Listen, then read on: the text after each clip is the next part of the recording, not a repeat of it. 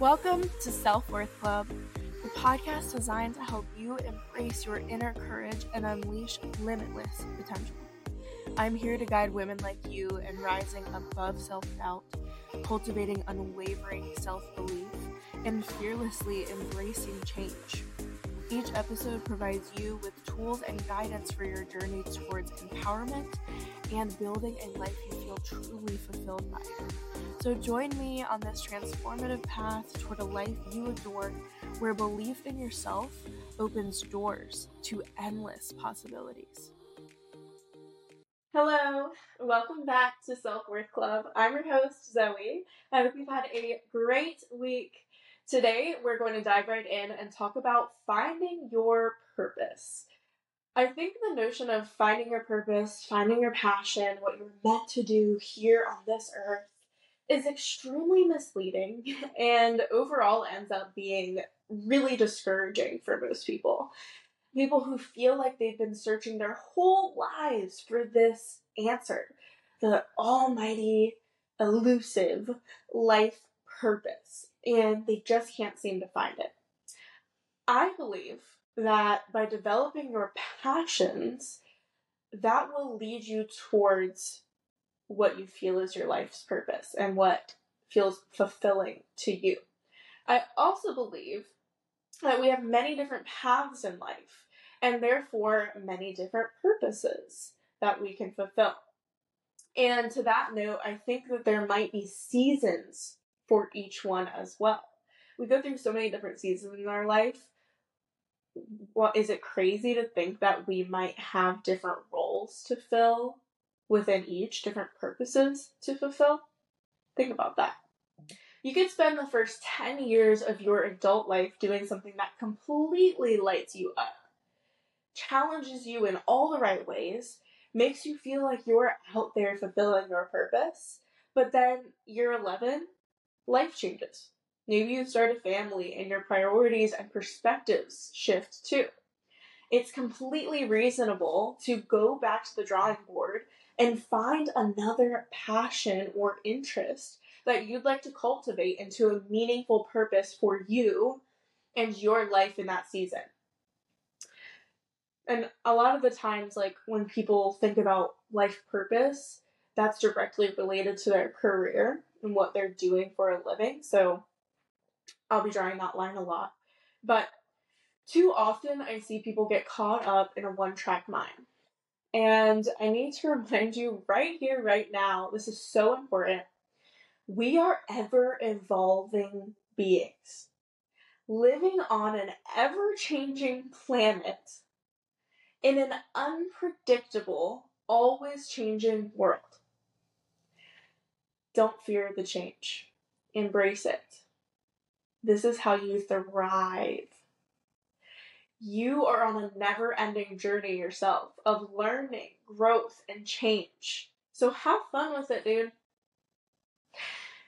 Now, let's get into passion. Passion isn't something you have or find, it's something you develop, actually. And in this episode, I'm going to take you through the six characteristics of passion development. So, First, passion usually develops accidentally. It begins as an interest or an inclination. You have an unintended experience, usually, that triggers intrigue, whether it's a science fair experiment when you're young, elementary school, or a guest speaker in high school, or an enthusiastic college professor who made an otherwise super uninteresting, unappealing topic suddenly magical to you. And that happened to me once in college. While I wouldn't say that I was uninterested in it in the first place, I will say that I really had no idea just how interesting it would be to me once I was in it. It was an Asian religion study course that was world opening to me, honestly. Growing up, I never felt that I, like, completely gelled with one religion, one way of thinking. And out of either fear, embarrassment, shame, or maybe a mix, I swept that world under the rug for as long as possible until I chose to take this class for whatever reason. Like it was random. It was an extra one that I needed in this specific like type of study. And I was just like, hmm, could be cool. Let's take it. Check the box. Um and so it really opened for me it opened me up to the world of spirituality, um, defining what I believed in, and seeing the overlap in all of these different religions and spiritual practices that made me feel like for the first time it was okay to pick and choose different parts of what I believed in. It was okay for me to be different, to think different. And I continued on being the person who created their own answers after that. So, whatever light bulb moment this was for you, and again, it may have been so long ago that, and it could be something so small that you overlook it at first. But once this interest is triggered, you need to follow the impulse and look into it. So maybe you need to draw a map of your life. Go back to the things you were interested in in childhood and start exploring those if you feel like you're still looking for that thing that lights you up to follow. Um, and we'll, we'll get a little deeper into lights you up. Like that, it's tricky here. But what I'm saying is you could have overlooked it. So look back at the small things that you felt brought you joy. And sometimes the interests quickly fade, and other times you continue to seek out and learn more and experience it again and again. Number two, the second characteristic of passion development is that passion takes encouragement and exposure. In most cases, the initial encounter with the object of interest isn't enough to seal the deal of passion. In other words, it's usually not love at first sight. It typically takes multiple events and experiences that re trigger your interest over time. So, having a mentor or coach or parent when you're young, encouraging that further exploration and future exposure is often the catalyst for people uh, that's needed to anchor that stronger interest in the topic. As a coach, this is something that I dive deep into with my clients, and I'm really able to study their answers and even their body language as we talk about their past experiences, current goals, and future wants, so I can help them identify what they're truly interested in and what might be just a hobby or even a want that society has put into their head, which is very common. You'd be surprised how many times I find someone who says they want one thing, and then we uncover that's actually something they think they should want, not what they actually want. It's wild. Um, and, you know, with that, with like having gone with an interest that doesn't actually align with your core values and principles, um, it's tough. it's tough figuring that out um, and really like having that self exploration to figure out how you truly feel and what you truly want. But you have to go for it. You have to dive in. I know it can be scary to like look back at your life and try to figure this out, or you know, maybe you fear like, what if I am doing the wrong thing? You know, I don't I don't want to go through switching my life. Like we are naturally hardwired to crave comfort, to seek out what we know and what we're comfortable with, not hardwired for happiness, for finding more of it. And that's a crazy realization. You're responsible for that. You've got to take control over your life and more ownership over knowing yourself and what you want so you can go after it and not just be another cog in the machine. You're listening to this podcast, so I know that's not who you want to be. All right, principle three and it's a kicker. Passion isn't always enjoyable. So, passion does begin by following interests that are intrinsically enjoyable, and you continue to follow interests because you enjoy what you're doing. However, as your interests begin to develop into a passion, you get more involved and it becomes more challenging. So there might even be aspects of the activity that you don't like or that feel like a chore, but as the level of passion develops, the benefits start to outweigh the costs. So, something to keep in mind on your journey. In principle four, passion doesn't require talent or skill. Am I blowing your mind right now?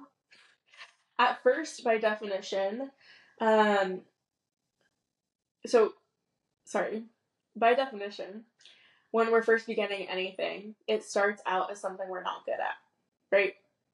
And this is the part that I think throws a lot of people off and keeps you in that never ending search for your passion and your purpose, feeling like you haven't found it. Passion has to start with play. A willingness to explore for curiosity's sake and not for the reward of being good at it. And that's tough. You know, this is one of the things that holds people back from developing their passions.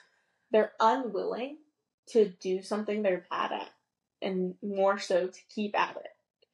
Even in the situations where some level of natural ability might be required, true skill and talent are developed over time.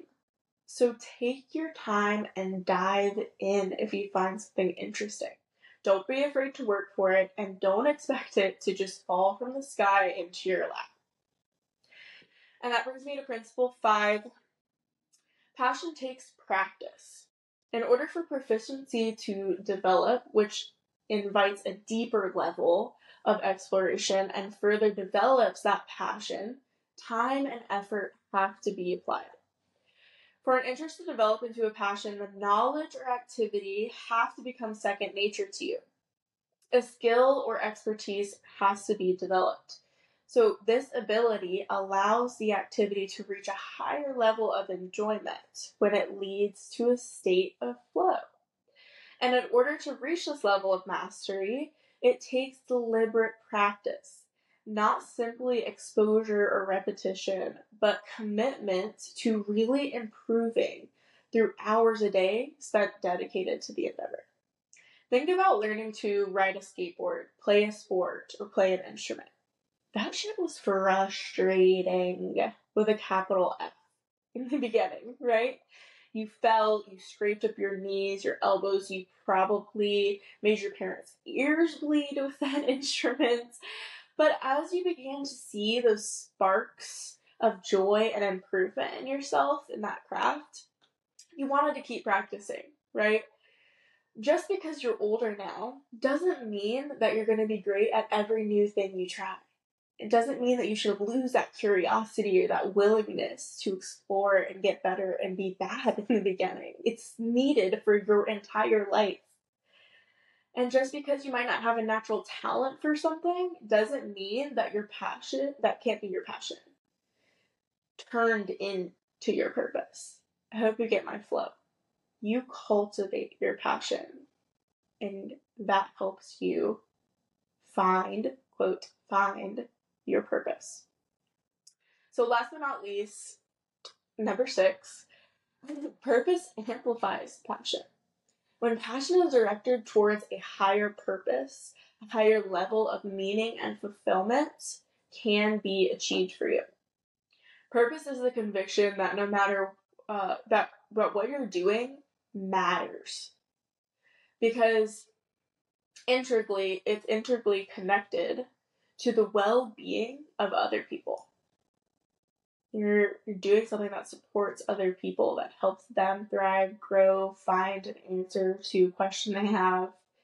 And that helps you find that fulfillment. When you can see the impact your passionate efforts make you feel even more strongly about what you do and it just helps fuel that. And this is how you build your passion and cultivate your purpose so, if you're one of the many people who feel like you've been searching for your purpose for way too long, I hope that this episode gave you a new perspective and understanding of what it really means to find your purpose. You're in the driver's seat. Don't forget it. Thank you so much for turning, tuning in to today's episode.